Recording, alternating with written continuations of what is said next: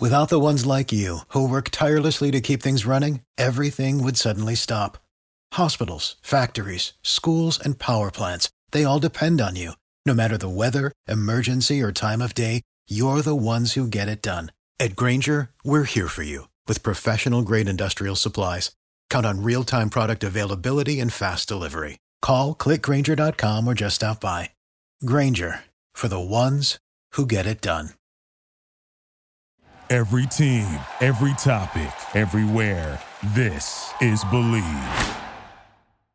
Mary redeemed a $50,000 cash prize playing Chumba Casino this year. I was only playing for fun, so winning this was a dream come true. Chumba Casino is America's number one social casino experience. It's serious fun. With over 80 casino style games to choose from, you too could win life changing amounts of cash. Be like Mary. Log on to chumbacasino.com and give them a whirl. That's chumbacasino.com. No purchase necessary, void or prohibited by law. 18 plus. Terms and conditions apply. See website for details. The voice in the preceding commercial was not the actual voice of a winner.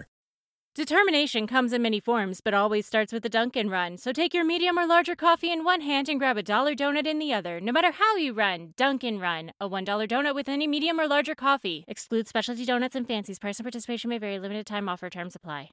You are now tuned in to Bleav. Do you believe?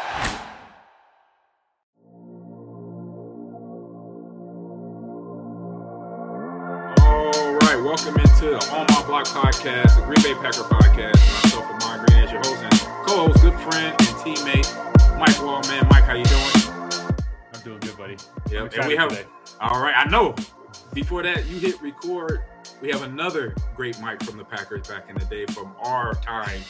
Uh, a guy of very many words, very a lot of opinions. So let's get it started. I had to, I cut some of the the format today to run a show just because I know where we can go with this. So my man Mike Flanagan, our center and a, a Presbyterian on the team during our time, he let people know what he was thinking. Mike, man, Mike Flanagan, how you doing? Are you calling him preacher, Mike? I was like, let me let me get let me be let me- this guy's he's he's smart with words. I said, let me be careful when I use them with him. I'm talking to him. Once we Mike- Mike start watching the, film. Mike had the advantage. There's two things that Mike had. Mike is okay. Is probably the smartest guy on the team, like Yeah. definitely in top three wittiest, right? But Wittiest, for not sure, in addition to 100%. that, people people don't know this, but like Mike played for Mike Sherman at UCLA, Yeah, so he had that. this relationship with Sherman that allowed for some. Uh, I don't even know conversations? leeway. Yeah, what would we call it? But like you, ha- you had a little bit of He leeway. just knew. where- yeah, he just knew where that line was, and he could go right up to the edge of it without without going over. Whereas like I was like tripping over that damn line every day. Mike, I can't tell me how many times did you save my ass when I said something stupid to Sherman. He was like, "I'm, Yeah. I'm fixing to cut you." No, it was no. You know what, man? With with Sherman, I, I was, I had. Yeah, you, that's all true. I mean, 100. percent But it was. uh I remember it was. It was one day. I always go back to this conversation we had. So it's like spring ball, something before with the season. I'd even gone with him, and uh, you have to fill out one of these form. You know, one of these coaching things. Of what are your goals? What do you want to do? Blah blah blah. You know, and I just did the normal thing of like, I want to, you know, play this, do that, play in the NFL, get drafted. And it was like one day he pulled me aside afterward and he, and he said, You filled out that form. You remember that? I said, Yeah, you know, something like that. He's like, Do you really think what you did today will get you anywhere close to that? And I went, no, it was, one of those, it was one of those like aha moments, and it took a while, and I kind of went like, "Oh, This is at UCLA, right? this is You're- UCLA, yeah." And I- Wow. like, that would have I hurt went me. like, man, that would he's- broke me he's- down. he's right. And that was my junior year. And that was the best year of football I had. And then he was gone. And I had to just progress after that. So I mean, I bought into he was I he was I thought he was a good coach and he found a way to connect with me, which could be challenging at times, I guess. Right, for yeah. He talks as much as I do. Yeah, I hear you there. But yeah, that that comment right there might have broke me down as a junior in college. I'm like, huh? Like, hold up. I yeah, mine was more. It wasn't mine. Wasn't like effort based. They were literally like, "Do you think that you are capable of accomplishing any of those tasks?" Uh, hey, everybody finds motivation in weird places. Everybody Yeah. has somebody in their history. You don't know where it is, what you say, or when it when it actually is. Uh, I've Exactly. realized that. So my kids are like, "We got it, Dad. Shut up," because I keep talking. You think I'm going to find that like every day, and I still have. The problem is when you have a ton, when you get hit in the head a bunch, and like Yeah. I'm not making CTE jokes here, but like when we get hit hit in the head a bunch, we do keep talking. My, my my kids will be like, "Hey, Dad, do you remember that story that you just told me five seconds ago? Yeah, I heard that last week too.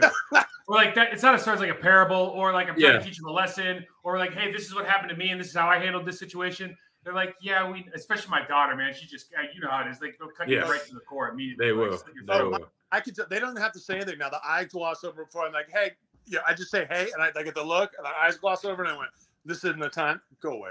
exactly, exactly. And so before we get into the rest the show, we gotta bring up our sponsors, Bet Online. Our partners at Bet Online continue, Mike, uh, to be the number one source of all the betting needs and sports information. So find all the latest sports developments, including updated odds on the NBA. And we saw some big game sevens, some big teams that we thought were going to go to the finals didn't go, and NHL as well. Good playoffs there and on the ice, and Major League Baseball fights, and even next season's NFL futures. We're talking about this in May. I don't know why, but they they like to do that. But BetOnline is your continued source for all your sports wagering needs, including live betting and your favorite Vegas casinos and poker games. So it's super easy to get started to get started. So head over to the website, type in B L E A V for your uh, promo code there. Get 50% off the welcome bonus for your first deposit. And I know Mike Wahle, you've been always uh, giving uh, good ideas of what to put down to get your money back or have a good chance of winning. So bet online where the game starts, Mike. So what's up? I'll tell you what. Hey, Flan, so Flanny, probably you, you were going to those Golden Knight games for a while, right? The Vegas Oh, yeah. Golden Knights. Are they still? Are they Mhm. still? Are they in the playoffs this year? Are they good this year? No, they're they got they had they had a rough year this year.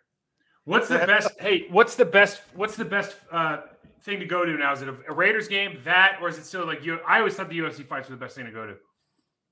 Yeah, you. I mean, I, it's, it just depends. On, it's, it's Vegas, man. Whatever, whatever. You know, you wake up in the morning is a cool thing, and then by the time you go to bed, it's something different. But like, Right. I literally like, I, I still Golden Knights when they're when they're in the hunt and the playoffs.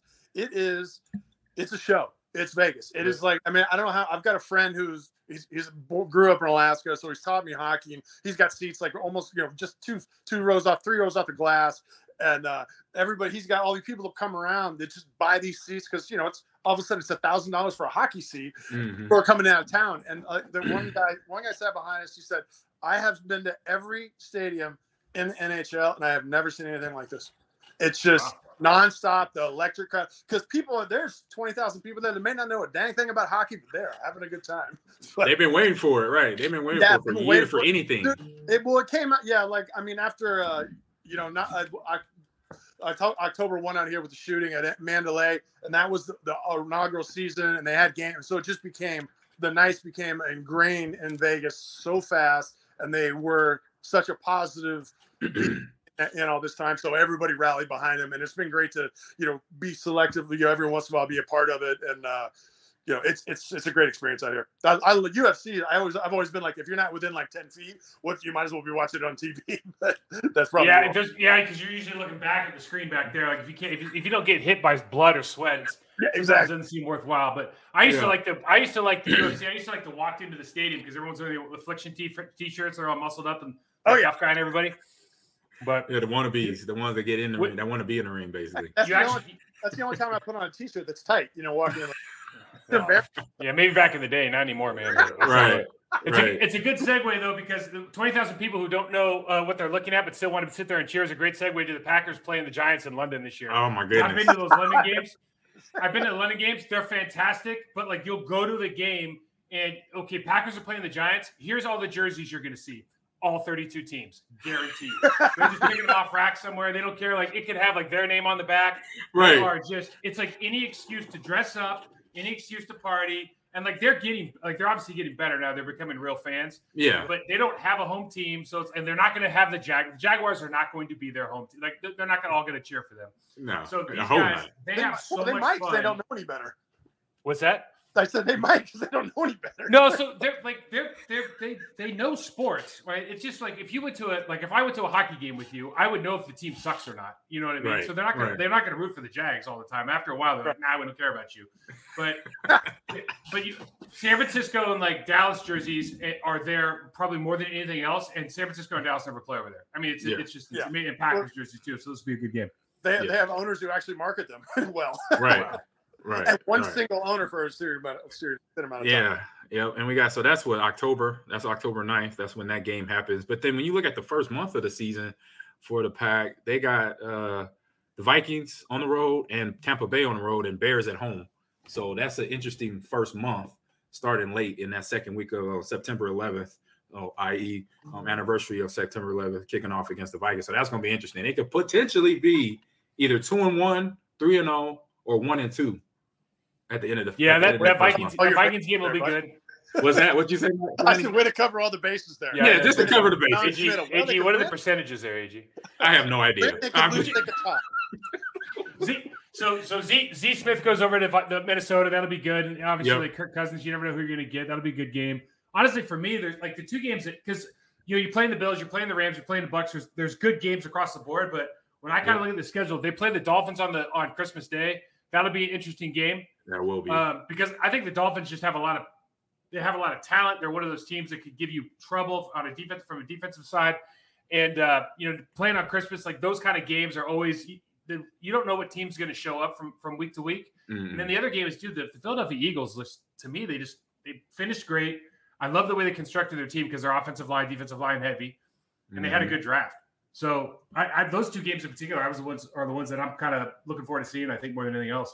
Yeah. Hey, well, Ahman and I both actually, you know, uh, Mike Daniels was uh, in Houston with Yeah. uh, when we were there, and uh, Yeah. so he was obviously he was God, he was what 18, 19 when he was when he was coach there, but he, you know, him, and, him and Kyle came up together there, but obviously they were pretty uh, pretty well thought of to be 20. I think they were literally 22, 23 years old, and At that time. Yep. they had everybody's they had they were able to hold a room and they could talk to guys respectfully. You know, I'm 35 and I you know you want to be just um, a little dismissive of guys, but like, oh hell, he knows what he's talking about. All right. Right. So I, I think he's. I mean, if he has the same. Yeah, he, he's the- special, right? Mike, you're talking about Mike McDaniel, the, the head coach for the Dolphins. I He's a think. special I think. guy. Well, Yeah. my association with Shanahan for sure, but Yeah. he's he's of that of that same mold, and they're you know McVay, Shanahan, these guys. They were all. They're young, they're aggressive, and they are they're good coaches. They understand the game, so it'd be Yeah. it'll be fun. It'll be fun to see. Yeah, He's got a good. That kid's got a good chat. Like I know, obviously, I know some a lot of people down in Miami still, and the ownership there and the way that they. I mean, when I was there, it's a complete disaster. But this this guy, what's that? Still the same ownership. Well, it, it- that's what I'm saying. So you don't know how it's going to go. So they got rid of Brian Flores. Like Brian Flores is a, a really, really good coach. Right. Everybody down there had a ton of respect for him. The players played hard for him, and they got rid of him because the thing with the GM, blah blah blah blah blah. But Mike, this guy seems like an offensive genius. He re- like when you listen to him talk, you're like, man, I still I feel the same way at 45. I'm like, dude, I I listen to this guy. I don't care how long he, young he looks. I, I'm totally with you. You know, it's like Mhm. when you hear a smart guy. No matter what, like what field you're talking about, if you hear someone, you go, "Okay, he might be smarter than me." It's like, okay, I, I want to listen. You know, I want to hear more. Yeah. I pretty much feel He's not, every I mean, he's not just a. PE teacher. You know what I mean? Like, I want to hear more. Mike I Flatney Andy said- Rick feeling that way. There you go. Oh man, that's funny right there. Uh, I'm trying to say for me, just looking at uh finally see, I don't think it's been a few years since they played the Bills with Josh Allen. So I don't think they have yet. So just to see them, the Bills, that offense, that defense going against Aaron to see where the Aaron and that offense and then the defense as well, see where they at midseason formed on October 30th. Um, that's up in Buffalo too. So that's gonna be a Sunday night kickoff. So that's gonna be tough. You know, weather might be bad because that, that's the same type of area that we're in. So for those reasons, that's what I'm interested in. So, uh, Mike, let's get into uh, uh, one. I say one last one. No, they got the man. They got 14 straight weeks an- before the bye. Yeah. You, see that? Bye week yeah, is in a lot of December. people- A lot of people think about like after that, after that, uh, you take the bye week after that London game. But from a player's perspective, kind of right. Yeah, but from a player's perspective, you know the coaching staff's going to give you until Wednesday. So, I mean, which you might get anyways these days. I don't know. But if I was Right. thinking from like from our perspective, when you you know expect it to come in Monday and do those, you're going to get those. It's got that, that shorter week. It's going to be an easy week. Like you're not going to practice hard on Wednesday. You're going to probably have Mhm. a walkthrough. Your body's still getting acclimated. So it's all. It's not a bye week because you do have a game. But as far as like physical preparation, that turns into a really easy week. So Yeah. I totally agree because you have the choice when you go over to London. They give you a choice whether you want to have the bye week right after or you want to push it back, and you get you got to you kind of get to choose, right? Yeah, so having it later, yeah. So like later in the year, to me, actually makes a lot more sense because that is kind of a a physical Mm. week off, and that Mhm. travel's really not that. It's only, I mean, only being a relative term. It's a nine hour flight. You're in the lap of luxury. You stay at nice hotels. You eat good food. They take care of you. You got the sleep goggles. I mean, you know, they, they, they're they're going to be as good a shape as any. And so now you push it all the way back. You, you're going to make that push to the playoffs. I think, you know, for me, that makes a Yeah. little more sense. Yeah, that makes sense. Fine. It looked like you sound like you're about to say something. Oh no, I just I didn't I didn't realize it was a choice. That, Yeah. like, Yeah. Oh, Yeah, that's give a choice. Yeah, me It's neither. like they're, I was they're throwing you a bone. Yeah, they're Yeah, they act like they're throwing you a bone. But Yeah. back in the day, it wasn't as good of a trip, right? Now it's it's becoming more commonplace. They didn't really have it figured out. Like, you know, your nutritionist, your sports science person, like they're they're putting these packages together so they can get more sleep, etc. Make sure they hydrate. It's, you know, it's, it's just like anything else. It takes time. But, Well, you guys, you guys weren't in Green Bay when we went to Japan, were you? It was just, I was just No, no, I know about that game. I got drafted, but I was supplemental draft. I was holding out, so I didn't go. Ah. Uh, yeah, times have changed. We we I slept in a bed that my feet were hanging, you know, two feet off, and uh, you know, stories of stories of Frank Winters and Brett Favre sharing a room that bidets didn't know what that was. and found out real quick. I don't know how, but I don't know how a- you is that survived that. I don't know how you drinking survived fountain? that. Oh man, yeah, is that a bubbler? What is that? What is I, that? you know, it was something. It was, you know, it's a small room, and they were very real comfortable walking in on each other, things like that. I'm like, you know, this. I'm and I'm just a young kid. Come back. I'm like, this Right, is yeah. awkward, guys. I don't even know what I'm supposed to do. So I just sit in the sit in the meeting room, not say a word. Yeah, that's Hey. the that's the best thing you could do. Dealing with those Yeah. two. So Flanny, I'm gonna I, I, I'm gonna I'm gonna pub you a little bit here. Like I, I I think you're the most deserving guy that we played with that is not in the Packers Hall of Fame that should be, man. And Agreed. and we, we talked about you thought you playing with Sherman just being like probably the smartest guy in the room in every building that I, of all the buildings I've ever been in, as far as guys that can just understand the game as an incredible sporting intelligence. What do you when you think about the other thing? I guess really is like you were friends, like you were kind of the the gate the gatekeeper and and friends with like all the athletic trainers.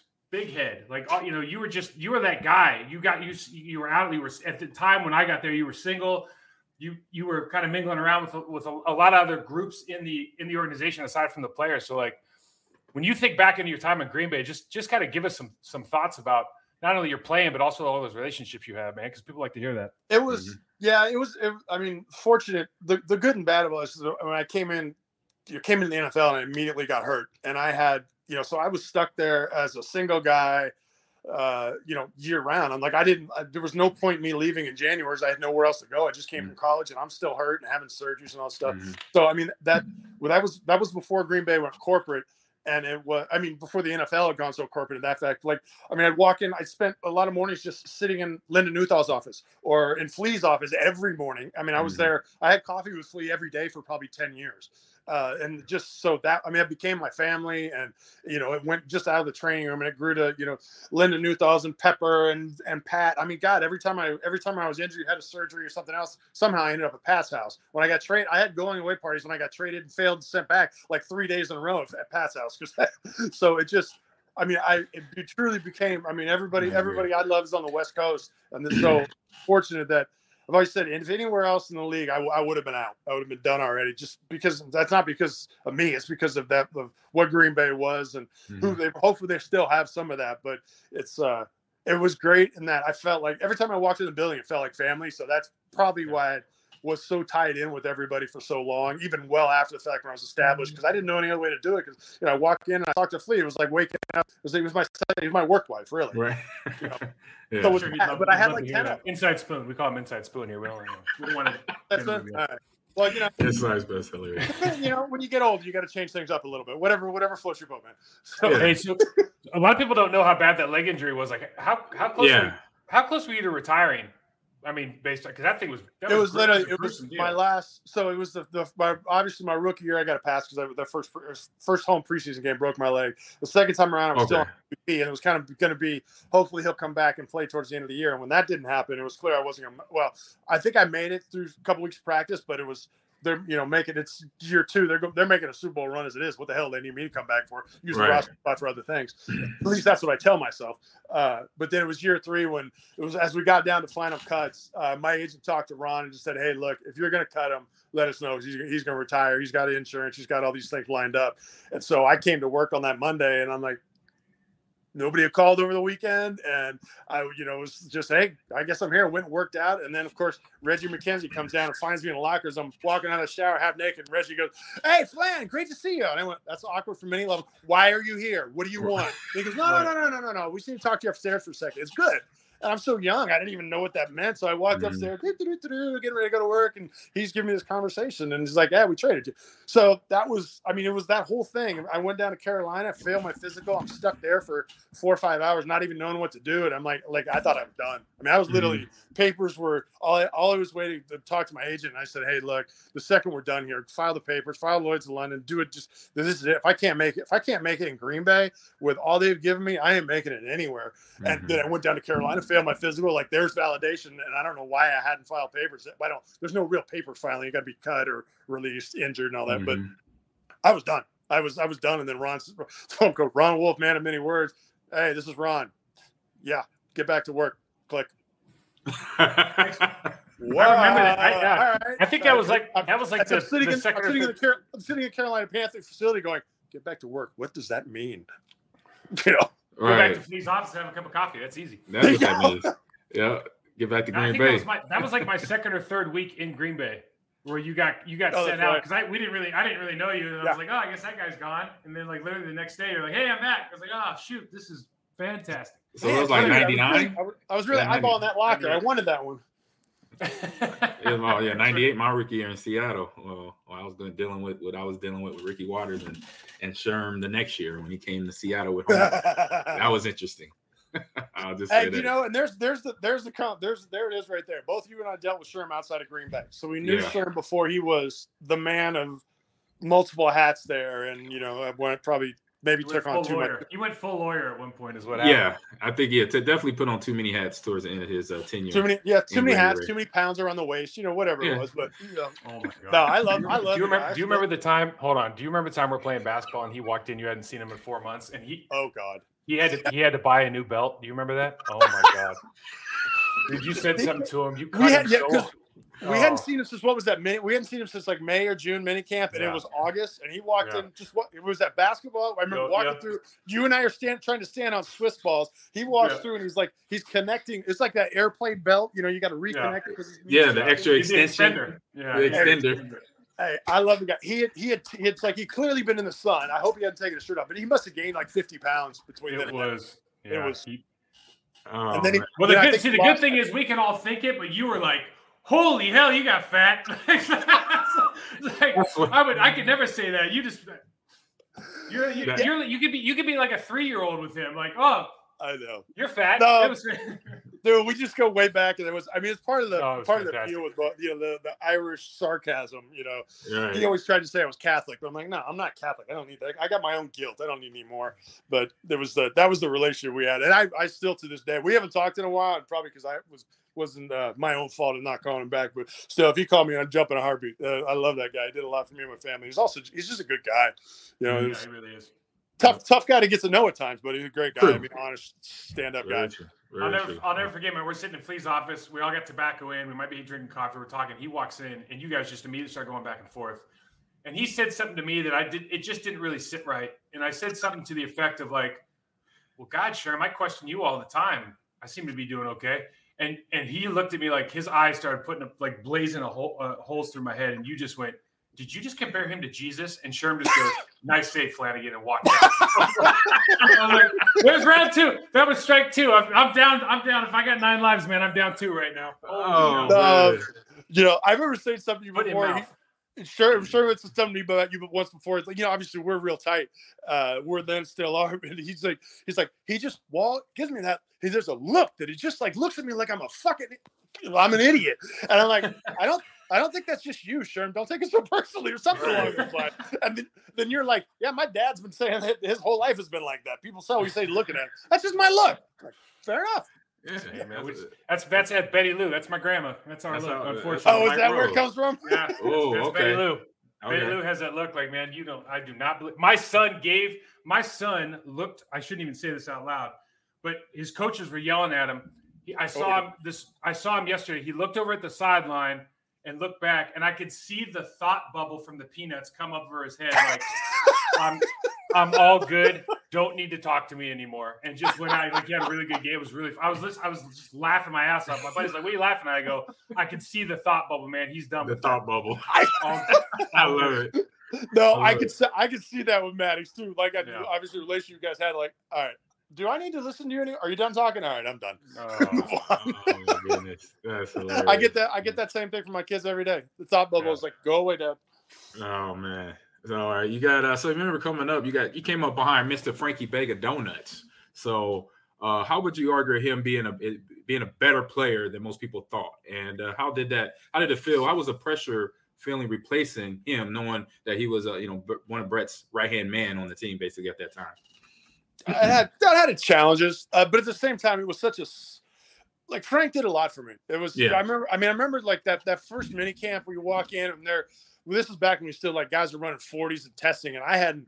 You know, I'm big. I, have never even walked into a barn. I grew up in you know I was up in LA the whole time. I'm walking mm-hmm. and there, guy, grown men are running and screaming and doing all kinds of stuff. And Frank is the first guy that came and go, "Hey, Frank Winters, nice to meet you." And I go, "Great." No idea who Frank Winters was. I, I didn't. And then, but it, you know, it dawned on me that like, oh, and but he was always like a practice of it. Hey, Frank, this. He's like, no, no, don't look at this. This is what you need to see. That's what it is. So he started looking.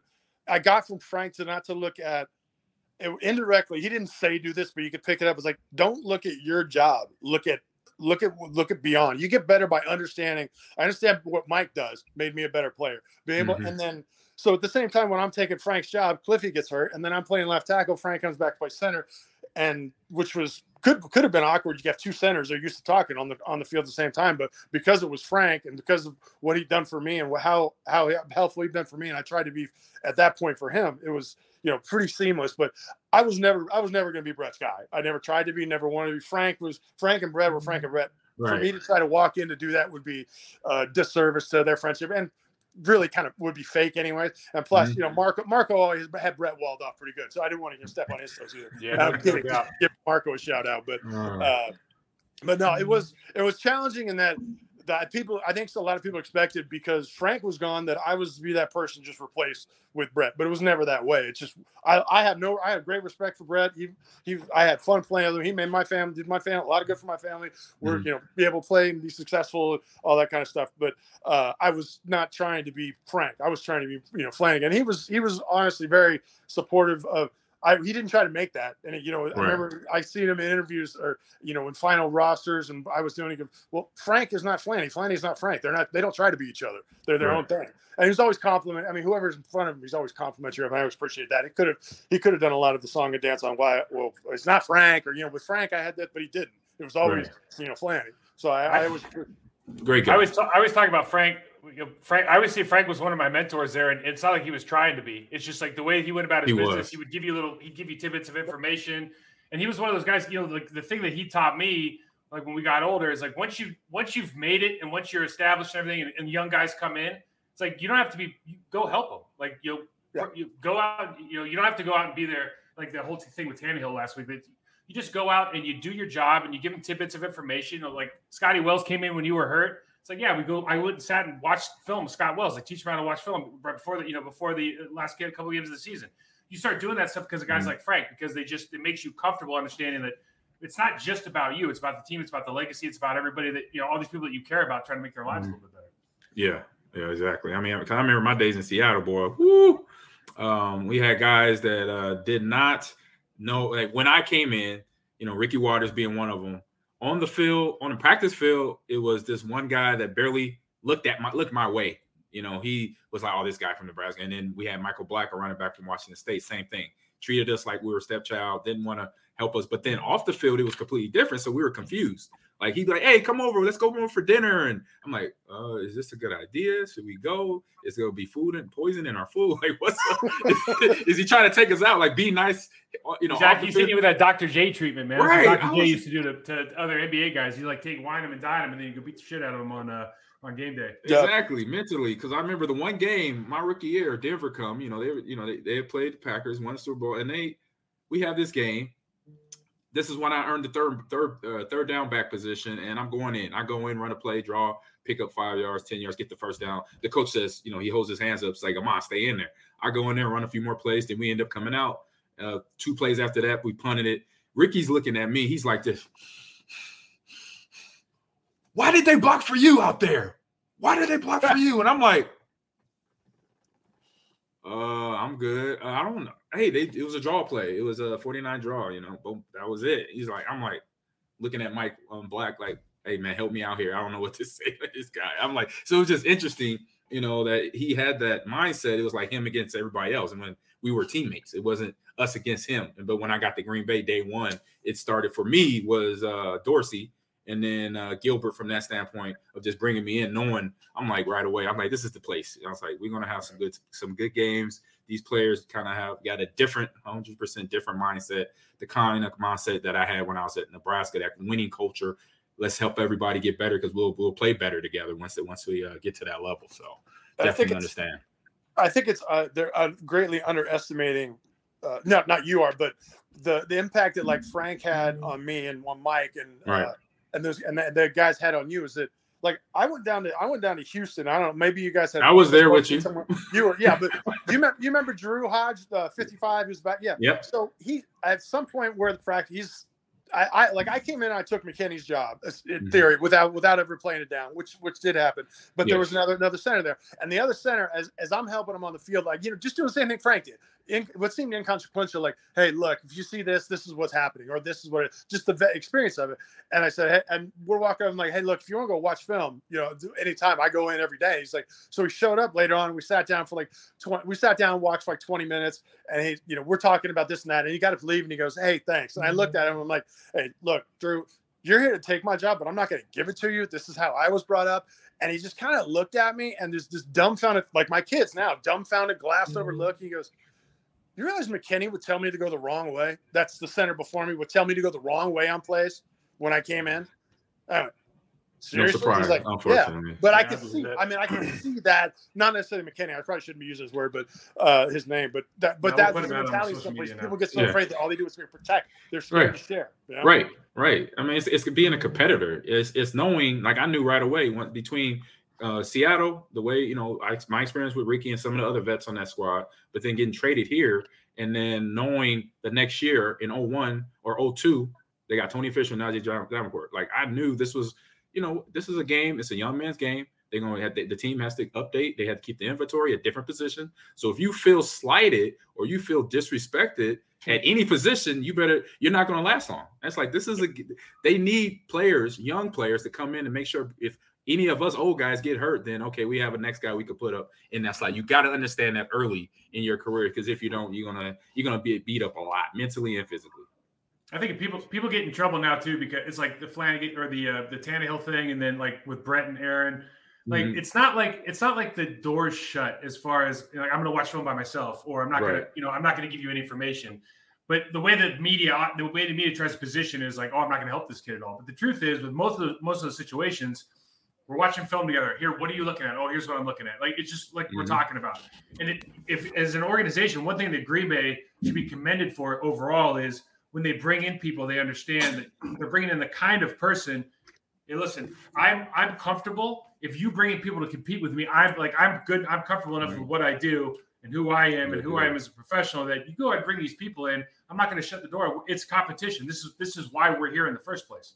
Mm-hmm. Like if you were just bringing in crap players to play. It wouldn't make any sense because no, nobody's going to get any better. And it, I don't. But it like you to your point, like in Houston, it's not that way in, every organization. And most of the time, that starts from how they're selecting players. It starts from the top mm. down. But yeah, Mike, with this, like you played, and it, so the NFC North back then probably had the best centers in the league with you three, right? Think about yeah. Birk, you think about Kreutz, and then yourself. So when you look around now, like I don't know how much football you watch, even if you want to talk about guys back then, like how did you you had the best hands in the game. I tell people you had the best hands eh, that anybody I've ever played with, best hands in the business. But like, what? How did you consider yourself like with with everybody else? And like, did, did you model your game after people? Who were you watching when you were playing? When I was playing, well, I was yeah. sitting there watching film with you probably every day, so you you know. Yeah, that's true. no, but it wasn't. It wasn't. I mean, and also that was probably one of the benefits. Why I mean, I was watching film with you, and you, you and I can watch the same thing and see things differently, and you know, our nonverbal communication developed a lotly from that. But yeah. uh, I don't think it was one specific player I would count. It was more collectively of a scheme of this is how they did something, and oh, I like that I that's something that I I never thought of doing before, or how they uh, one one mm-hmm. individual thing because you can't I can't model myself after a guy. Uh, what Christie Chris Christie was uh, Chris Christie uh, Jeff Christy was a uh, center. If you um, if you modeled yourself after Chris Christie, man, you have some real issues outside I, I threw it out yeah. there and went, man, that's gonna hurt. uh, but but no, but he but he was he was playing next he was playing next to uh, they had the same stance, a center and a guard. So I mean, his left leg is kicked out. but and these are the number, and, and he was the number one guy in the in the Mhm. NFC at that, this before I was even playing. I'm like, I can't sit, I can't stand like that. So you try to, but he do certain things about how he played, about what he did, not necessarily how not how he did it. It'd be a, pro, a different approach of looking at it. Like, oh, I Mhm. never thought of doing it that way. Yeah. Yeah, that's special. I mean, to, to break it down to where you're getting down to the level of the stance and how he's getting out of it to pull this block off or to be a pass pro, be in pass pro position. That's that's the little detailed, little neat, neat stuff that you find out by watching film to help yourself get better to try to try it in your game. And if not, try it out, you know, throw it out. All right, I'm not going to use that. It worked or it didn't work. That's a watching film, breaking it down. That's what you get out of it right there. You know, as you many got older, you probably, too, right? you, probably, you probably realize that the difference between being good and being great is like Yeah, that. it's one You know, at that level, you know, just minute.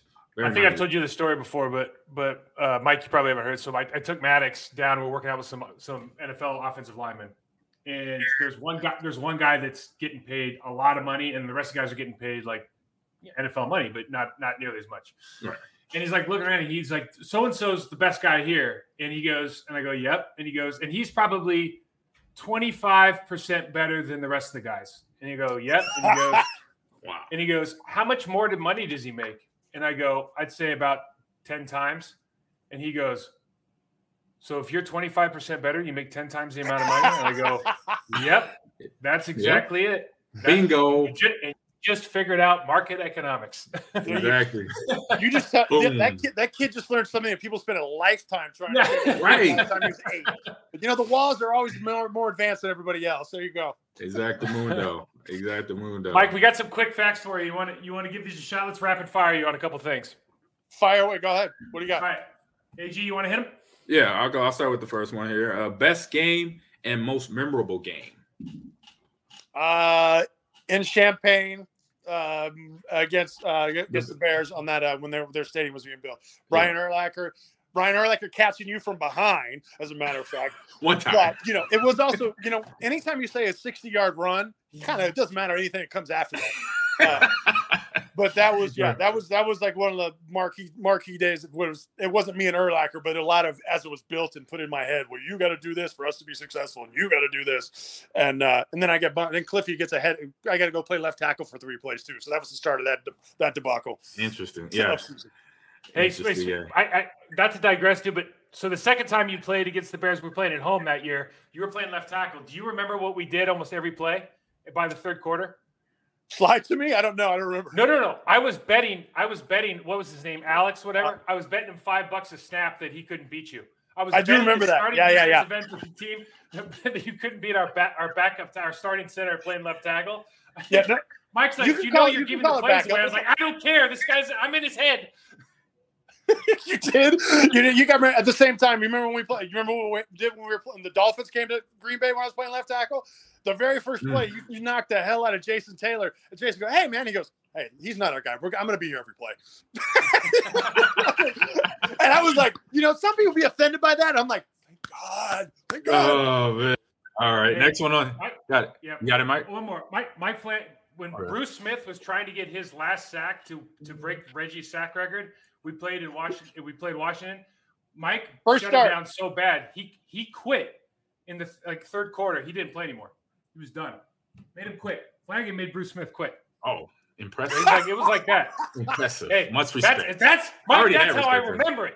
That is Right. how I remember it. Oh, what I goodness. remember is that feeling, you know, like I've always said, when you get when you don't get in a car wreck, but you're real close, like your heart's racing, the world stopped, but nothing really happened. That was 70 plays for me. 70 plays. I know that. Unfortunately, I know that feeling. Yeah, yeah, yeah. I, hey, look, I saw Brett go down, and I, I remember the first, the very first question I was asked because Brett Brett got hurt. I don't know you remember that. Yeah, got- I know. I bye was so. week Oh and all that. god. Oh As the very first question is, what goes through your mind when Brett when Brett goes down? Of course, you know my response is, "Oh, get up." And Right. then it's like, then the real response is, "Was that my guy?" Right? Did I Dude, lose I'm that block? It was Mine me like, though. Do I need to go pack my bags? That was me. like, I missed that block. basically. That's basically. what I asked myself because I missed LaVar Arrington on that on that block, and so that was the Oh, question it I was was your asking. fault. Everybody It told me it was fault. me. No, it was me. Dang. I was the last line of defense after that, so I was Bar would thinking have about. Troy Aikman and Brett. So I'm looking. I'm thinking about. I'm going in the locker room like, man, I'm gonna be all right. Let me think where I could go. What's a good landing spot? You know, I'm thinking Well, this. I'm like, I'm let's out. let let's let Flanny take the hit for a little while. He ain't Oh, going anywhere. yeah. Sure, tight. yeah, but somehow they didn't they didn't throw it on me all on me. So uh, Nah, we, nah, we're it moving wasn't. on. All right, next question here. Best game to play in the locker room. We had card games. We had you know we had Oh man, hell! range The of only person I ever played with was, was was your partner over there. So what? Tonk, cribbage, backgammon, depending on what the mood was for the, for that that season. What we go about a season, get a new game. We played chess a little bit. Chess- you beat the hell out yeah, of me. chess with, with Nick with Nick uh, Luchey. Yeah. Remember Luch brought He chess brought that in. Uh, Nick, Nick Luchey brought chess. in. World I Series. that. Oh, what's that movie that came out? Rounders came out, and so we were like, Yep. oh, Yeah. There's a lot of five card draw. There's a lot of five card stud. I didn't do That- that. I did backgammon. That was it. I did the backgammon because Yeah, I was you- afraid. Backgammon was the best because it didn't take that much skill, so it gives a lot more trash talking. You know what I mean? Is that what it is? yeah. Well, And no, there was a lot of a lot- wherever yeah. there's the most talking is probably the best game. Right, and I didn't want to mess with you two. I was more afraid of you two any card game because I knew y'all had it mastered. I was like, I'm not messing with Flanny or Wall in a card game. No, yeah, they know what to do. I, I watched them from behind, over the shoulder, eavesdropping. I was like, I'm good. I'll spectate. I'm. They just taking money left and right. So there you go. All right, a funny thing, I never, I never bet. Mike and I never bet on anything. but y'all knew y'all game though. I knew Oh that yeah, much. for sure. No, Like, I said, I- be- I think the only game we weren't real close. He played chess and he beat me so bad. Like, I think that lasted like three or four weeks, and he went on to Luchey. I'm like, okay, let's go with something not so cerebral. I, 'cause he was- well, no, but you don't know. You or you probably do know this, but I went on. I went online and I started playing chess at home. I couldn't. I couldn't. I couldn't before.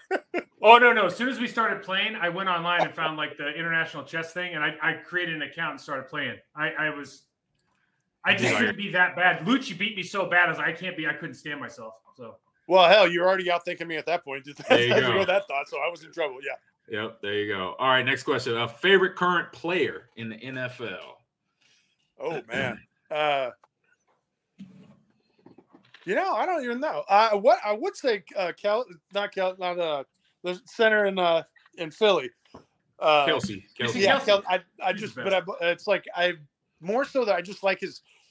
I, I like what he says. I haven't really watched what he plays, how he plays. I, you know, hear him in an interview. I don't. I really don't watch as much football as I used to. If you're not on my fantasy football team, you know, I don't. I don't. That's about it. But Yeah. I feel Uh, he's great. No, he, he remember not- he did that. Remember when they won the Super Bowl? He he like got up and gave that big speech. That was phenomenal. that's what it He was. was wearing like he was wearing like the Alibaba hat. He had the full outfit on, and all of a- you know Yeah. all these guys, all these guys there, and he's the one that everybody's talking about. He was the one that was entertaining. I'm like, leave it to a lineman and a center at that. Yeah, Yes. That's one thing I know for sure. The big guys, y'all know y'all, y'all are probably the smartest guys in the building. I, I, that's why. That's why you don't we have friends. skills. You got to have the brains, man. Exactly. That's why y'all my best friends there. Uh, so favorite, uh, best advice you gave a young O lineman. Best advice, young O lineman. Watch film. I mean, it was probably down in Houston. Like, look, yeah, you don't, you don't, you got to work more than just between the lines. There's Mhm. nothing you can't. Everybody does that. You got to do the extra stuff. You got to watch film. You got to spend extra time working out. I mean, hell, that's the only reason I moved to Vegas is Mike bought a house out here. He admitted that I never, I wanted to move out here forever, but if I didn't have him to like to feed on, like working out, I'd never made it. So that's why I'd never. Oh, hey, my guy's here. Okay, now I can move. but- Right.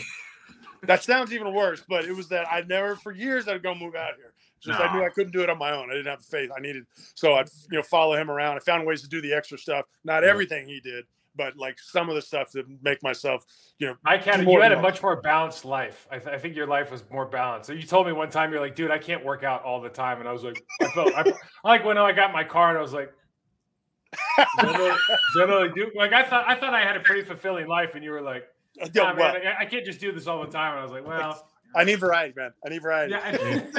Is that what it is? Hey, Variety. You were, okay. you were married at 20. I didn't get married until I was close to I 40. know. You know, there's variety no, of things. no, you I know? get it. Yep. Yeah. yep.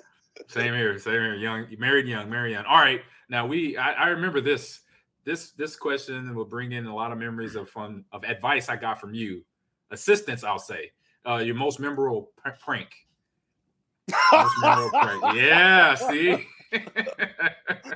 yeah, it was. Yeah, it was. It, it had to be. What was the guy's name? The, I mean, I took like I. What was the the guy from Canada? The the guard tackle took Oh, tires off his car.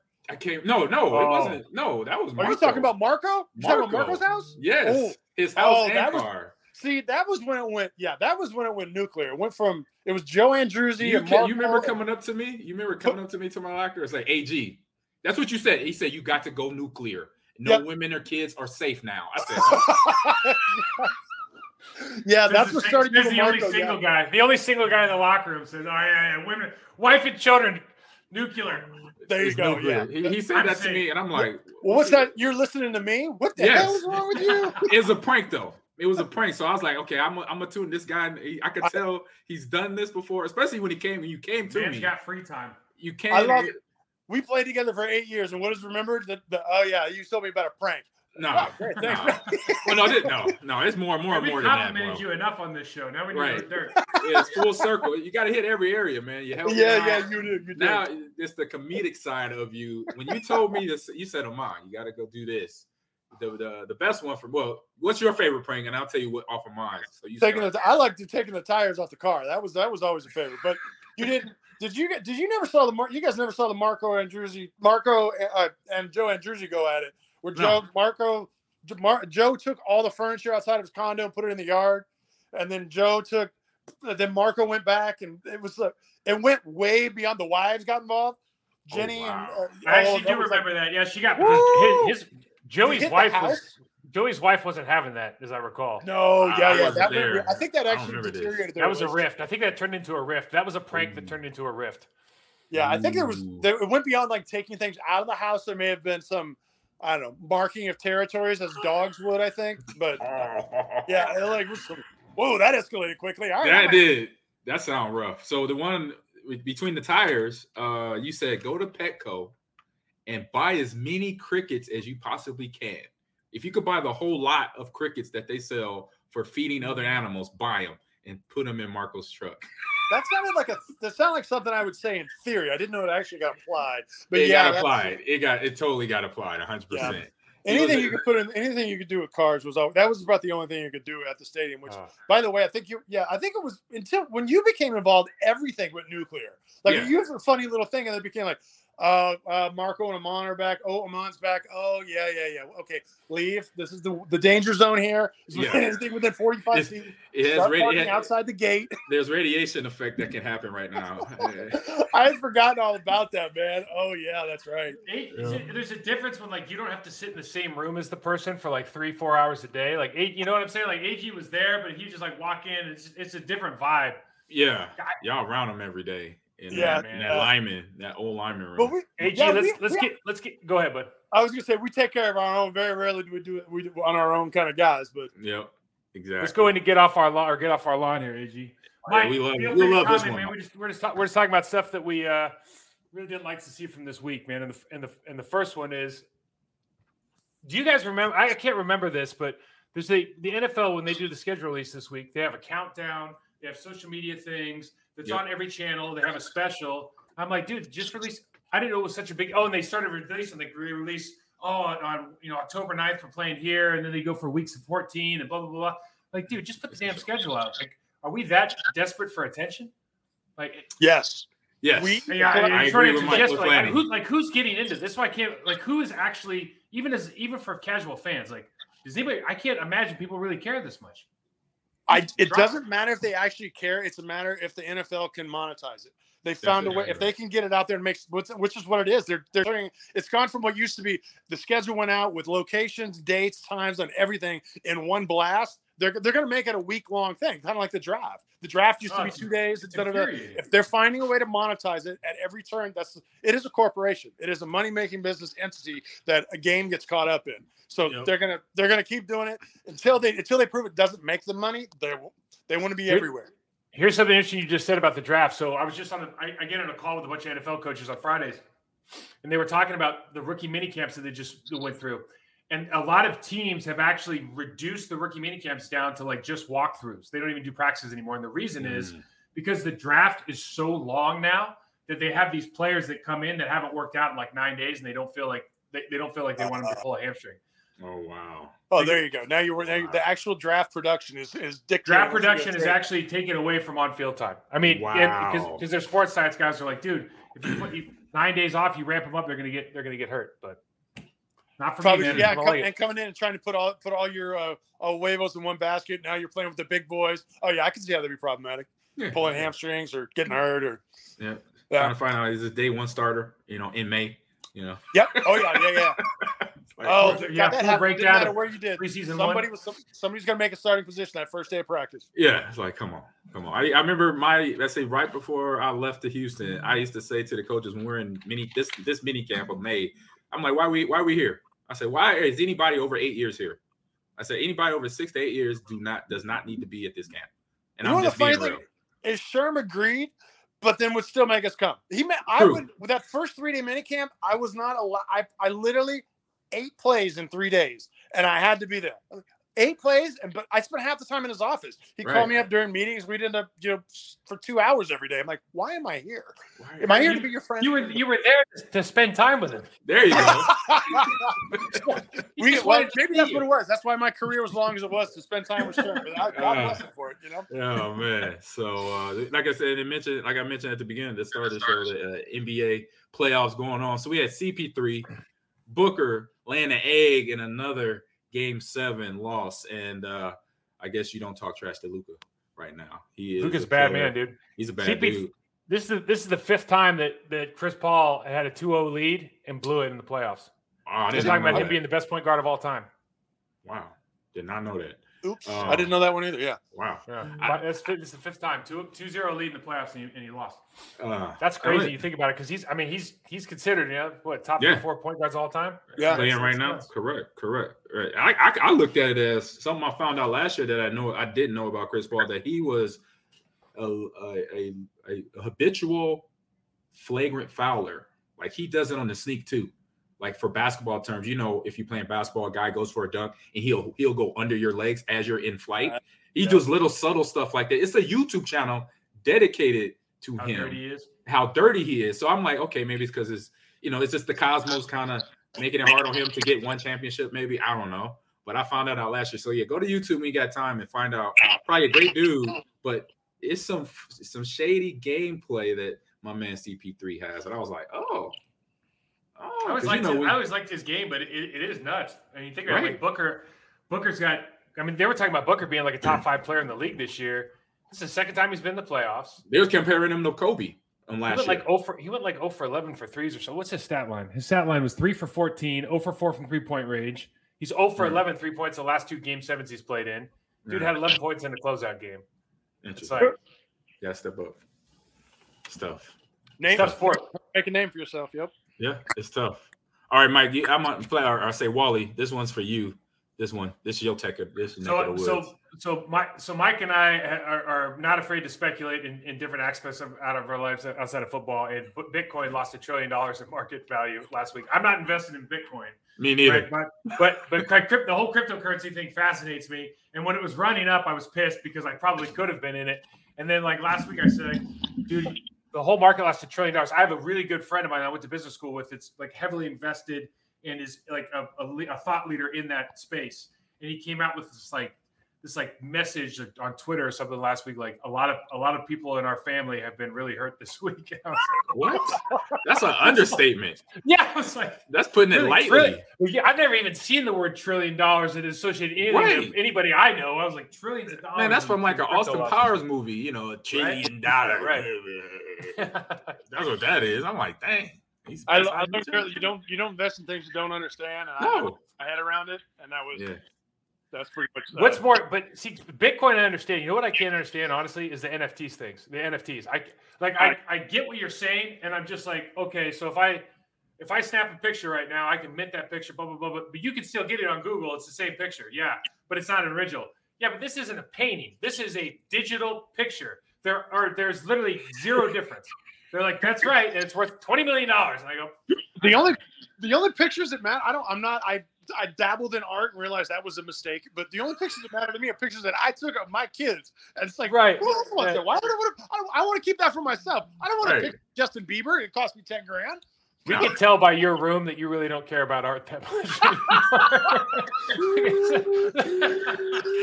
Oh man. Oh. Uh, all right, this next one here. This I think we could all definitely chime in on this one. So, comedy movies is that I don't think we've allowed to make funny movies with the comments and the and the atmosphere of now uh, in the world. So, movies like Animal House, Superbad, Caddyshack, Step Brothers, uh, Fletch with uh, what's that? Chevy Chase, Tropical Oh, Thunder. Oh, uh, old school. And I say Tropical Thunder. I think it was the first movie to kind of hit on all those, you know, being um being gender aware, being you know culturally aware, all that. It kind of hit on that because yeah, Robert Downey Jr. Jr. Those black in black in blackface the whole movie, Mm. and it was actually funny. And I'm like, okay, they going, they, they, they trying, they trying, but they doing some some really close to the line stuff here for sure. you- so You couldn't make it into this stuff now. You think I was? We were trying. I was. I was sitting around because like Saturday Night Live's not as funny as it used to be. Like there's all these things coming up right now. But Yeah. the truth is, like they can't make. I just don't know if they're allowed to make. Like if I was a director or producer, you're probably afraid to make a movie now that's actually funny. Like funny that we grew up on. I grew up on Animal House and you know the Mhm. original Vacation and all those movies. Like that's that's what's funny to me. If I showed that to my daughter right now, she'd be like, "I, I cancel you, cancel you." You know what I mean? Like you, you you can't you can't address anything that's uh, even. I think the only funny movie that's come out in the last ten years is Bridesmaids, and I, you know, I, I could I could probably give out some reasons why that might be you know might be considered funny because hey, you it was know, bridesmaids. It was hilarious. You Where you we- at, Flanny? We I can can take, see we your- can your take this brain on real. de- We can take this real deep and say this is just society as a whole now, and that everybody's so divided, so opinionated, and so anti anything that's not in their rabbit hole. Uh, but let's keep it light. yeah, yeah. I, I, I see it as uh, like you, like Mike mentioned, writers, directors. They like, um, what can I do that where I don't offend somebody or piss them off? But that, isn't that kind of what comedy is? Comedy is going to offend people. That's what makes it funny. You know, Correct. but- You're but there's a supposed- you're border. There's a the line. Line. Yeah. there's where's that line? The line is different for me than it is for you. So now the line is so now you just can't be funny. Like man, Right. And you used to be able to extend the line because you were a comedian. You know, that's correct. that's the part that's frustrating. Like if I go out Yes. and say something stupid, you're like, dude, you're not funny. Okay, I get it. But if you get a comedian out there to say something that just went over that tripped over that line, what's supposed to happen is you're supposed to reset the line.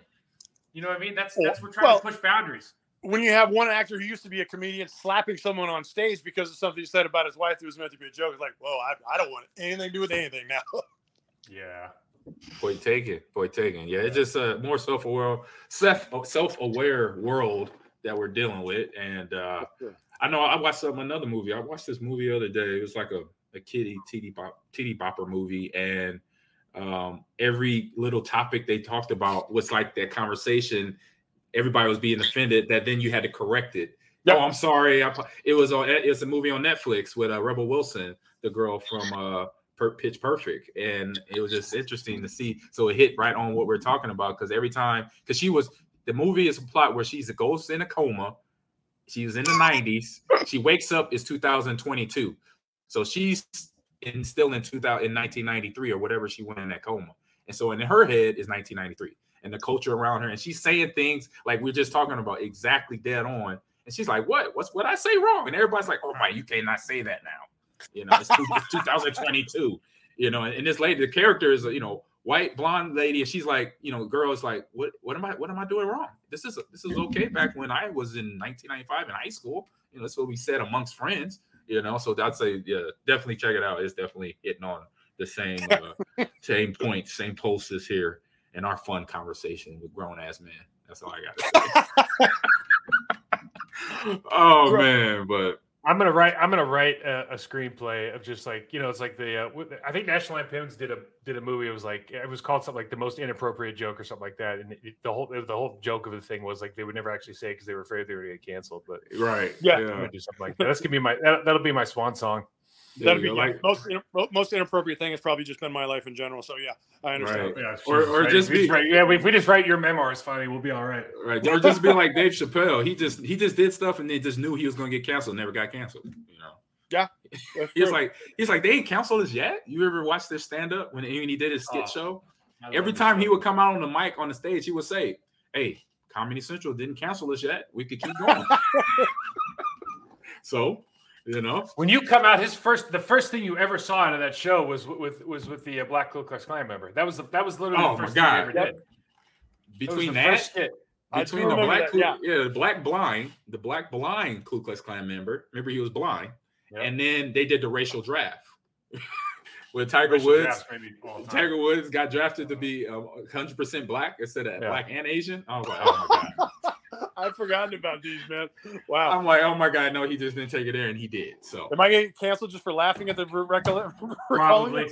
potentially, yeah, we might be done with this cast right now. This Sorry, guys. it, only took one Flanagan? Flanagan, one Flanagan visit. You guys got canceled. and I'm happy that it did because we it was a great show. it was a great show. We had fun doing it, man. I'm sorry. So, Mike, man, Flanny, I want to say thank you for jumping in with us today. We got uh we've been usually talking football, but you know, having good conversations with our teammates to bring up some fun stuff. Hey, those memories are great, man. So uh thank you again, man. Good seeing you. I haven't seen you in a while, man. Good seeing you, man. Yeah, And, you uh, know where I'm at, man. You keep saying you're gonna come out this way, but nah, never here. You know. Yeah, Well, I'm on. I got bad excuses. Yeah, I, I'm. You're right. You, you, I you calling me out on it. Ahman's like Ahman is more popular now than he was when he was playing. It's unbelievable. He's like, oh, I'm flying to Ah. Hawaii, I'm flying to Miami, I'm flying blah blah blah, doing this and that. I'm like, I'm doing. Well, I got hell- a virtual penthouse now. I'm like, what are we talking about, man? Jesus Oh, well, when he when he was playing, all he did he went from his locker to somehow the field to Flea's office, back to the locker. Yeah, I don't Yeah. think he ever went home. He just Well, listen, by- you know, I was going to say the home's only 10 minutes away in Green Bay. The problem with Green Bay is it's so small. You know, you, you're only 10 minutes from the stadium. Right. So every day it's like you're you get in this routine. Now he's like, oh, they got plane flights. I can go to this place, Miami. I got a little more free time.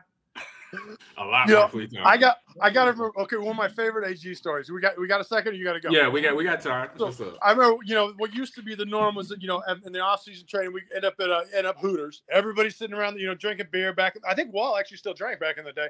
Uh, had a, have you know have we go down supposed to have you know a little bit of food and you know a couple beers turned into be a lot of Bud Lights and a little bit of food and you know whatever we're doing at 23, 24 years old. I remember Mom saying something. You're on the phone or in the, somehow I got stuck in the middle of you negotiating an appearance fee. You're like, well, usually it's what like five, seven hundred dollars at a time or something like that. I'm like. AG, do you know who you are? Like, what? I'm like, hey, Amano just, but it's going to be five grand. They're like, okay. And AG, what?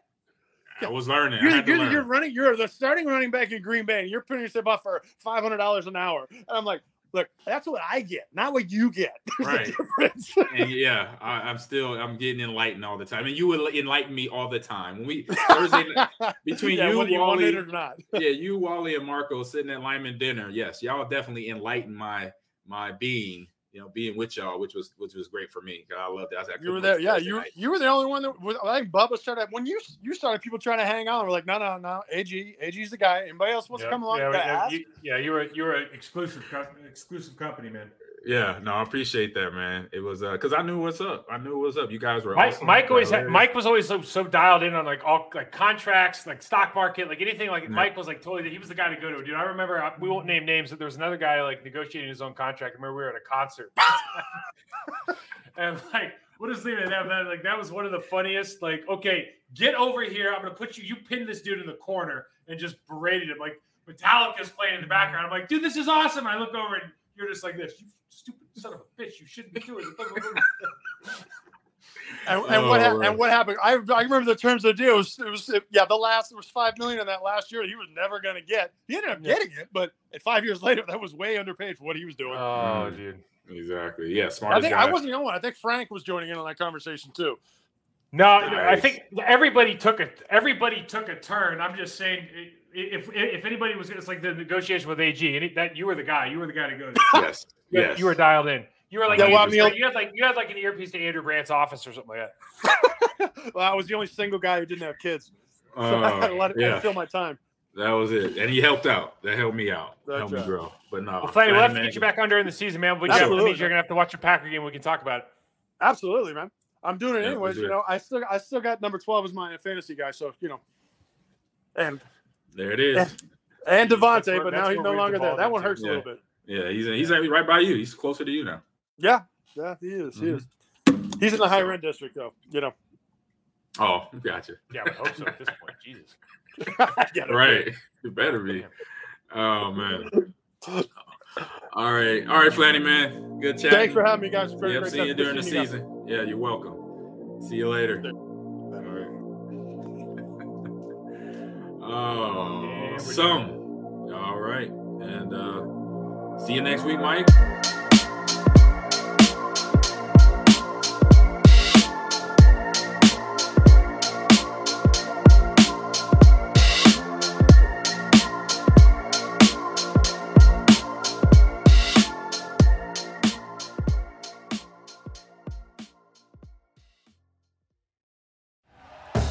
Thank you for listening to Bleav. You can show support to your host by subscribing to the show and giving us a five star rating on your preferred platform. Check us out at Bleav.com and search for B L E A V on YouTube. Mary redeemed a $50,000 cash prize playing Chumba Casino this year. I was only playing for fun, so winning this was a dream come true. Chumba Casino is America's number one social casino experience. It's serious fun. With over 80 casino style games to choose from, you too could win life changing amounts of cash. Be like Mary. Log on to chumbacasino.com and give them a whirl. That's chumbacasino.com. No purchase necessary, void or prohibited by law. 18 plus. Terms and conditions apply. See website for details. The voice in the preceding commercial was not the actual voice of a winner. Introducing the Dunkin' Run, a dollar donut with any medium coffee. A whole new era of. I'm going on a Dunkin' Run. You want anything? Yeah, maybe a jelly donut and an iced coffee? You got it. Ooh, wait, actually, glazed donut and a hot coffee. Mmm. Okay, back on track. Make it a Dunkin' Run. Get a $1 donut with any medium coffee. America runs on Dunkin'. Exclude specialty donuts and fancies. Offer valid on medium or larger coffees. Price and participation may vary. Limited time offer. Terms apply. Without the ones like you, who work tirelessly to keep things running, everything would suddenly stop. Hospitals, factories, schools, and power plants, they all depend on you. No matter the weather, emergency, or time of day, you're the ones who get it done. At Grainger, we're here for you with professional grade industrial supplies. Count on real time product availability and fast delivery. Call clickgrainger.com or just stop by. Grainger for the ones who get it done. You know, when you're listening to a true crime story that has an unbelievable plot twist that makes you stop in your tracks? That's what our podcast, People Are the Worst, brings you with each episode. I'm Rachel. And I'm Rebecca. We're identical twins who love true crime cases that make you say, didn't see that coming, and we hate the people responsible for them. Listen to People Are the Worst now on Apple, Spotify, or wherever you get your podcasts.